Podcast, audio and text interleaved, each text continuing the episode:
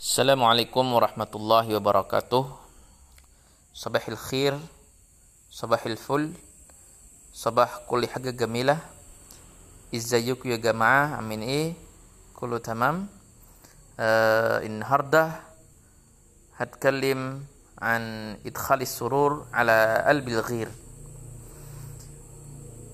من أفضل العبادات إدخال السرور على قلب الغير، فما تخليش حد يندم إنه بيتكلم معاك. خليك سهل لين، خلي لسانك جميل مع الكل، والله مش هتخسر أي حاجة. بالعكس، كفاية إنك كنت سبب بإدخال السرور إلى قلب الشخص، ووقت ما يحس إنه يائس مش هيتردد إنه يتكلم معاك تاني وتالت. حاول على قد ما تقدر تلغي القيود، وافتكر دايما الله في عون العبد ما دام العبد في عون أخيه. يا جماعة، انزلوا السوبر ماركت أو الصيدلية اللي في منطقتكم، هتلاقوا عنده دفتر متسجل فيه أسماء الناس اللي واخدين أكل أو علاج بالدين. اطلبوا منه واسألوا منه، أكتر الناس فيهم احتياجا. أه هتلاقوا منهم ناس مديونة بمبالغ بسيطة بالنسبة لكم، مثلا عشرين أو تلاتين أو حتى مية. لو تقدروا سددوا على الناس دول. ربنا بيقول في القرآن: وأما بنعمة ربك فحدث.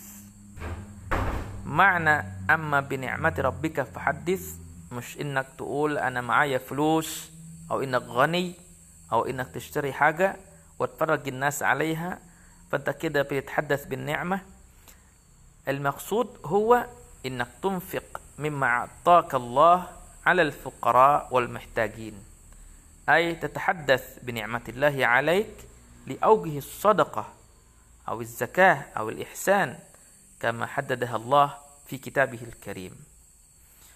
آه وبالنسبة للمشاهير اللي بيقعدوا يتحدوا بعض ويقولوا هنساعد خمسين أسرة ولا غيرهم، الصدقة اللي هتتصدق بها المفروض تكون في الخفاء، حتى لا تعلم يمينه ما تنفق شماله. مش آه مش أعمل فيديو والناس كلها تعرف إن اتبرعت ولا عملت. آه بس ما فيش مشكلة إنك تجمع نية الصدقة مع نية أن يراك الناس ليقتدوا بك، مش للرياء. يعني في فرق كبير. آه ربنا بيقول: إن تبدوا الصدقات فنعما هي وإن تخفوها وتؤتوها الفقراء. يعني حتى لو أظهرت الصدقة بغرض التحفيز مش المن، فهي مش حرام. بالعكس، دي حاجة محببة عشان تحث الناس على الخير، وبيتهيألي ده اللي هم بيعملوه. آه تعدد النيات في العمل الواحد يزيد الثواب. وفي تصوري إن الإنسان بتزيد حماسته ويتسابق في أعمال الخير لما يتشجع بحد معاه. ودي من مميزات السوشيال ميديا اللي ظهرت مؤخرا في دعم أعمال الخير، وهو ده المقصود من الآية: إن تبدوا الصدقات فنعماه. دي أفضل صدقة عشان بتحفز الآخرين يتصدقوا.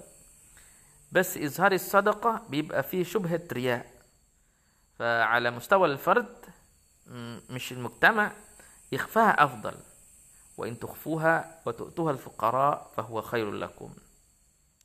وفي رأيي الشخصي، ممكن تحكي على لسان غيرك وتقول راجل صالح تصدق بكذا، أو تصور الأكياس آه لوحدها يعني قبل توزيعها، وبكده توصل فكرتك للناس من غير أذية الفقراء. كده يكون بقى انتهى البودكاست بتاعي النهاردة. يا ريت تكونوا استفدتوا منها واستمتعتوا معايا. آه وربنا يديم المحبة علينا نعمة ويزيد الناس من فضله. والسلام عليكم ورحمة الله وبركاته.